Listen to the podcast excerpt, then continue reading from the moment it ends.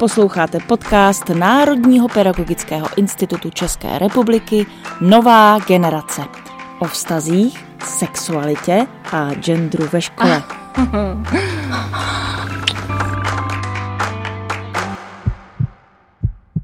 Sexuální výchova na základních a středních školách. To je téma, okolo kterého dnes budeme tančit s mým dnešním hostem, Johanou Nejedlovou z organizace Consent.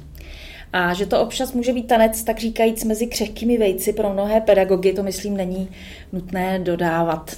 A proto jsme tady, abychom si řekli, o čem to vlastně je a jak na to. Dobrý den, Johano. Dobrý den, děkuji moc za pozvání.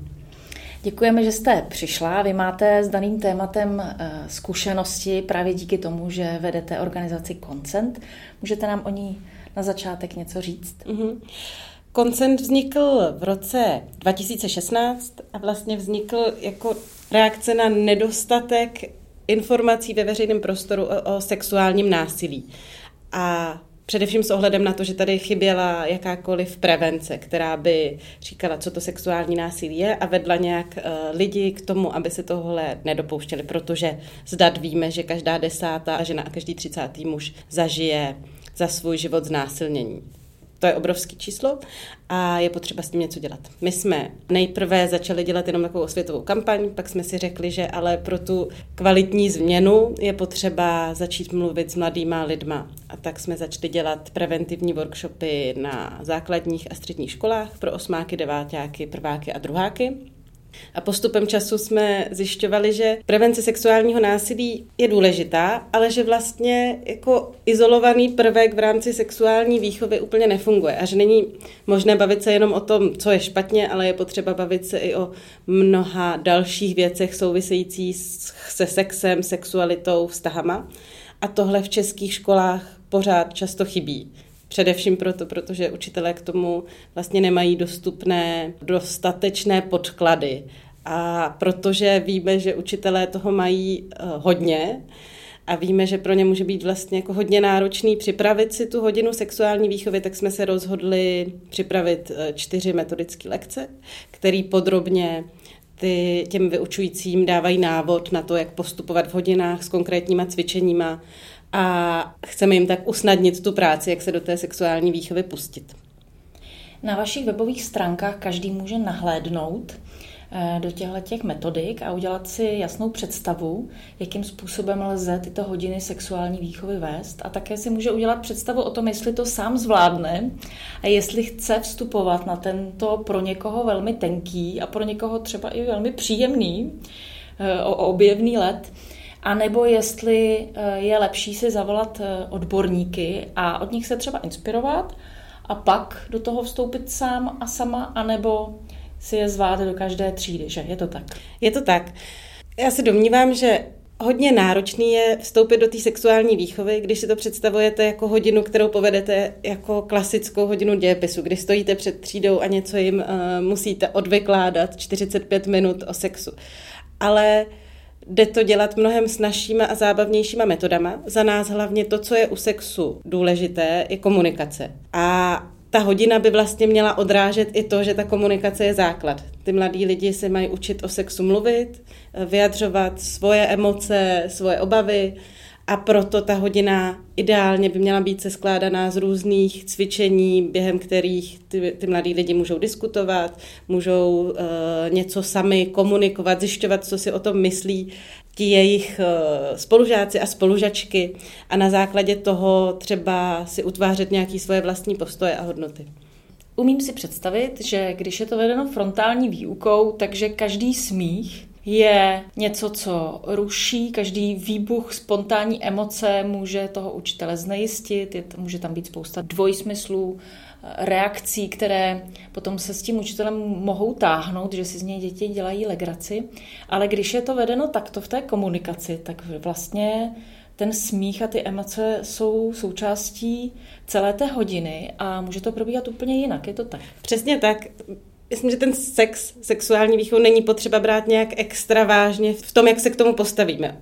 často je sex jako zábavná, veselá věc, takže v pohodě se o tom i, i bavit, takže se u toho ta třída, ten kolektiv zasměje, i ten vyučující se může zasmát, když zazní nějaký dvojsmysl, který vlastně jako samozřejmě eh, ve 13 nám přijde zábavnější než prostě ve 40, ale asi je pochopitelný, proč se tomu ty mladí lidi smějou. Proto, aby se ta hodina vlastně vedla dobře, je nejjednodušší nastavit si základní pravidla, jak ta sexuální výchova bude vypadat. A ty pravidla, my na to máme i právě v těch našich metodikách nějaký konkrétnější návod, ale když to zjednoduším, tak je dobrý se s tou třídou sejít, dohodnout se na tom, že budete mít sexuální výchovu a bavit se s nima o tom, jaký pravidla ty sexuální výchovy by oni vlastně sami chtěli mít. Jako cílem těch pravidel je především vytvořit nějakou atmosféru důvěry v té třídě. Takže je potřeba se dohodnout, že třeba pokud tam zazní něco citlivého, takže se to nevynáší ven z té třídy. Samozřejmě ne vždycky to pravidlo všichni dodrží, ale je aspoň dobrý ho skutečně nastavit a snažit se ho připomínat, aby se tam všichni mohli cítit dobře. Ty pravidla by si měli všichni odsouhlasit, teda aby se zavázali, že za nimi stojí Mělo by v nich zaznívat, že se navzájem neschazujeme, což platí samozřejmě i na to, že neschazují toho, toho vyučujícího nebo tu vyučující, že se neposmívají ostatním, můžou se smát, ale neposmívat se tomu, co ostatní říkají a hlavně respektují ty pohledy těch ostatních a nějakou rozmanitost a různorodost. Ono v té sexuální výchově je podle mě hodně důležité hlas důraz na to, že neexistuje žádná norma, kterou musíme všichni naplnit. Že každý může mít ty svoje eh, preference, postoje, pohledy individuální, a, a že to je v pořádku. A že to, že jsme něco viděli v televizi, neznamená, že to tak musíme dělat všichni a že to, že Maruška tohle dělá a tohle chce dělat, neznamená, že to takhle musím chtít dělat i já.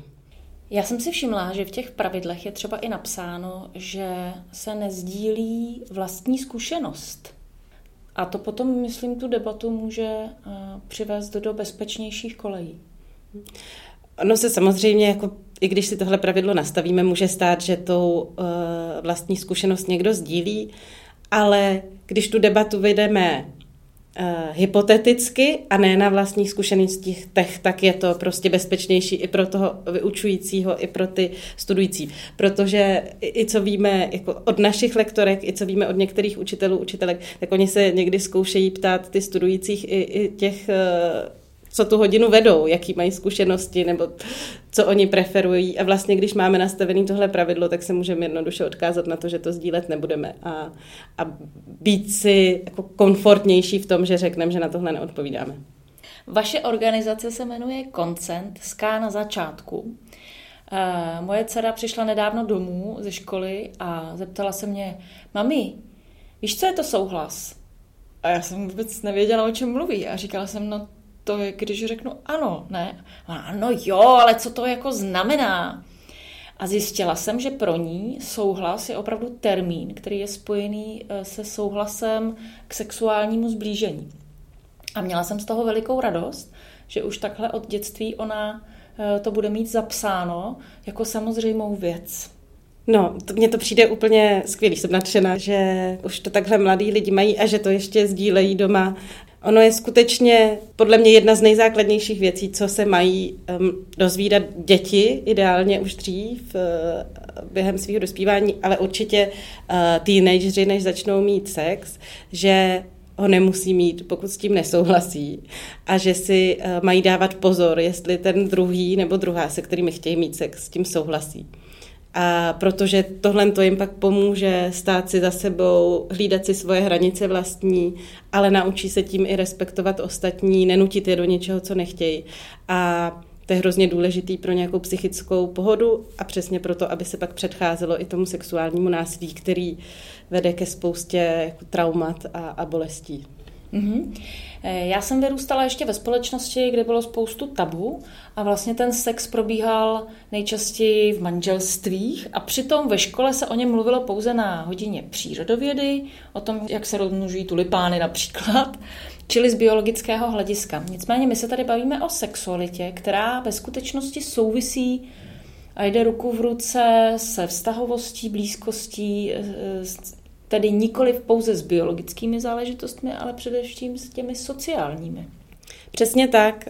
Možná ještě ta důležitější složka je ta sociální sexuální výchova, která právě v tom našem prostředí hrozně často chybí, protože je v něčem náročnější. Ono odvykládat tu přesnou biologickou danost, v tom se nemůžete zas tak moc plíst, nikdo vás tam nemůže nachytat, proto se to často takhle dělá. Ne, že by nebylo důležité vědět, jak, jak biologicky probíhá sex a oplodnění, to důležité je, ale to, co v praktickém životě ty mladí lidi budou využívat, je to mít kvalitní, bezpečný vztahy. S tím sexem a sexualitou se za svůj život potká každý. I když se rozhodnete, že, jste, že budete řádová sestra, tak se nějak musíte vyrovnat se svojí sexualitou a případně absencí sexu. A, a proto tady ty informace jsou skutečně důležitý. Spousta lidí si myslí, že je to věc, která by měla probíhat v rodinách. Já si to taky myslím. Ta uh, sexuální výchova v rodinách je důležitá, ale uh, podle informací, které eh, máme od mladých lidí v těch rodinách, moc neprobíhá, protože ty rodiče taky nevědí, jak na to. Pojďme se věnovat tomu, co ve skutečnosti to téma sexuality všechno v sobě zahrnuje. Já kolem sebe, ale i u sebe sleduju přístup, že informací je dneska otevřeně mnoho a mnoho tabu téměř neexistují, protože na internetu je dostupné všechno a ti dospělí mají často pocit, že ty děti si všechno sami najdou. Je to přesně tak. Zároveň ty informace, které uh, si vyhledáte na internetu, když zadáte slovo sex, velmi často nejsou ty informace, které bychom chtěli, aby uh, uváděli lidi do jejich budoucích uh, partnerských vztahů. A najít kvalitní informace o sexu prostě není úplně jednoduchý. Když se podívám vlastně i na to moje, třeba moje dospívání, tak my jsme aspoň měli nějaký časopisy pro dívky, kde byly takový takový ty sekce o sexu, kde nějaký odborník odpovídal na otázky a nějakým způsobem vykládal uh, ty informace. A byl zatím někdo, kdo se v tom vyznal, aspoň svojí odborností. Teď, když jdete na internet, tak si tam prostě můžete číst všechno možné na různých fórech a to, že ta informace je kvalitní, tak vůbec být nemusí. Samozřejmě to souvisí i s, třeba s mediální výchovou, aby byli ti mladí lidi schopní rozeznat kvalitní zdroj informací, ale stejně úplně nejlepší, když tu informaci dostanou prostě od někoho, kdo je jim blízko a mají možnost o tom právě diskutovat, bavit se, doptávat se a ty informace jim zaštítí někdo, kdo je k tomu nějakým způsobem propravený pedagogickým vzděláním. A také někdo, kdo k tomu má svůj lidský přístup. Ono, když se to potom sděluje nějakým metodickým studeným způsobem, tak to nemusí být zdravé. Určitě. Je tam potřeba podle mě vytvářet ten prostor pro tu diskuzi a dělat z toho něco, co je součást běžného života a proto se o tom budeme normálně běžně bavit. Mhm. Takže co všechno tedy zahrnuje to téma sexuality? No je to hodně široký. Existují standardy sexuální výchovy, které se dají najít na internetu. Vytvořilo je VHO a jsou přeložený i do češtiny. Je to poměrně obsáhlý, zajímavý materiál i s českým úvodem a zasazením do českého kontextu a najdete na konci i takovou matici, která popisuje, co v jakém věku by ideálně měli uh, děti a mladí uh, lidé vědět. Může to pro nás být trochu překvapující, protože většinu důležitých informací by ideálně podle té matice měli vědět už třeba mezi osmým a devátým rokem, třeba co je sex. Spoustu lidí to překvapuje, ale ono už prostě druháci vědí, co je sex. Jenom to vědí od svých vrstevníků nebo od toho, co na ně někde vyskočilo a ty informace jsou hodně zkreslené. A ideálně by většinu informací měli mít ti mladí lidi, ještě než se dostanou do té fáze, kdy to začnou řešit ve svém osobním životě. Třeba věci o menstruaci, poluci by se měly dozvídat dřív, než dojdou do té fáze, kdy se tohle blíží. V současné době se věci o menstruaci dozvídají dívky, občas i chlapci, ale dost často jenom dívky prostě v osmý třídě, kdy už většina třídy menstruaci má a ta informace jim vlastně je docela dost k ničemu v tu chvíli. Ale abych se vrátila k tomu, co vlastně jsou všechna ta témata, uh, tak patří tam třeba i domácí násilí, uh, patří tam antikoncepční metody, ty se dneska ve školách probírají hodně a bývají často tou jedinou věcí, která se probírá v té sexuální výchově. Což je ale škoda, že? Je to škoda, protože o tom sexu je potřeba bavit se i pozitivně. My se teď většinou ve škole dozvíme, nebo ti mladí lidi dozvědí přesně, jak neotěhotnět a jak nechytit pohlavní chorobu, ale Nedozví se, se nedozví. orgasmus třeba. Přesně, no. Mm-hmm. Uh, patří tam i vytváření těch bezpečných a kvalitních vztahů. Patří tam témata sexuální orientace.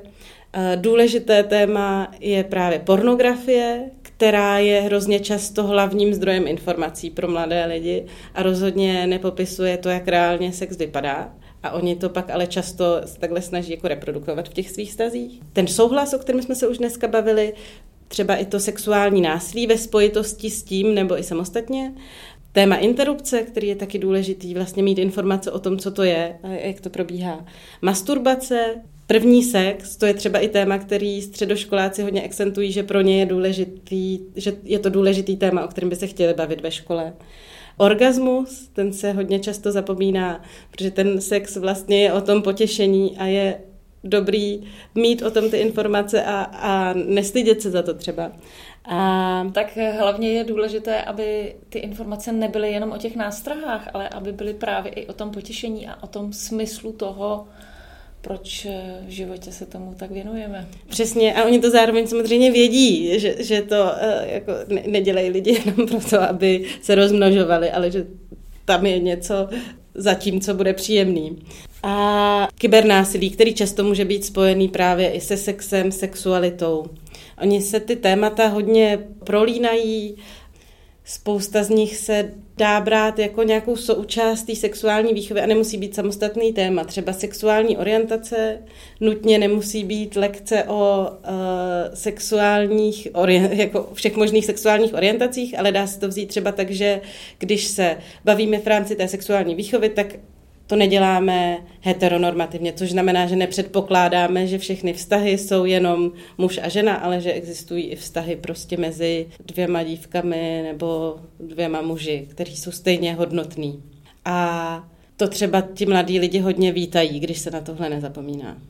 Dokonce bych řekla, že když to pedagog nezmíní, takže může být označen za homofobního, protože děti jsou v tomto ohledu už předem vzdělané.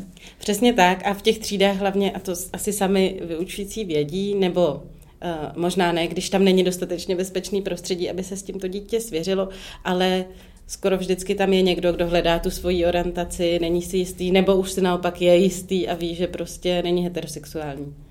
Mm-hmm. A nebo je třeba latentně bisexuální, což je asi nejčastější. Nebo nevím, možná se ta čísla dnes mění, ale předpokládám, že že stále je společnost většinově bisexuální, nebo ne?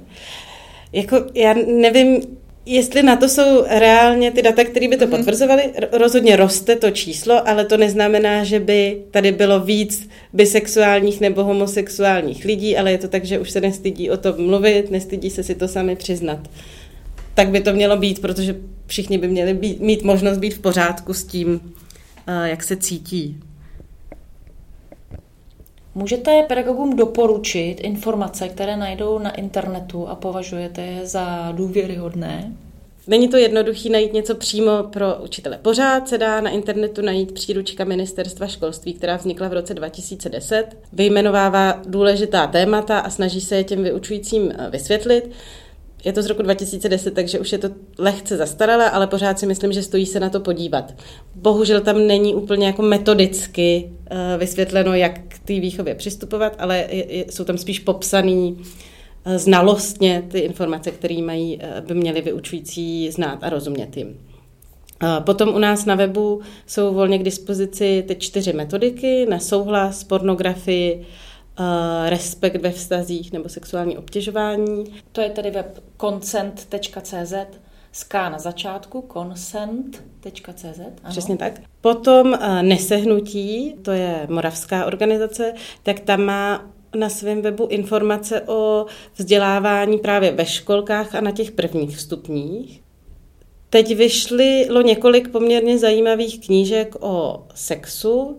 Určitě bych doporučila knížku Respekt od Intyho Čavéze, vydala jí Paseka už pár let naspátek. Je to teda knížka, která je určená dospívajícím chlapcům, ale mně přijde, že je to věc, kterou si může přečíst každý a vlastně se tam velmi zajímavým, takovým příjemným způsobem dozví všechny možné informace související se sexem, sexualitou a on tam právě vysvětluje ty věci sice chlapcům, ale vysvětluje i ty věci týkajících se žen a ženských těl.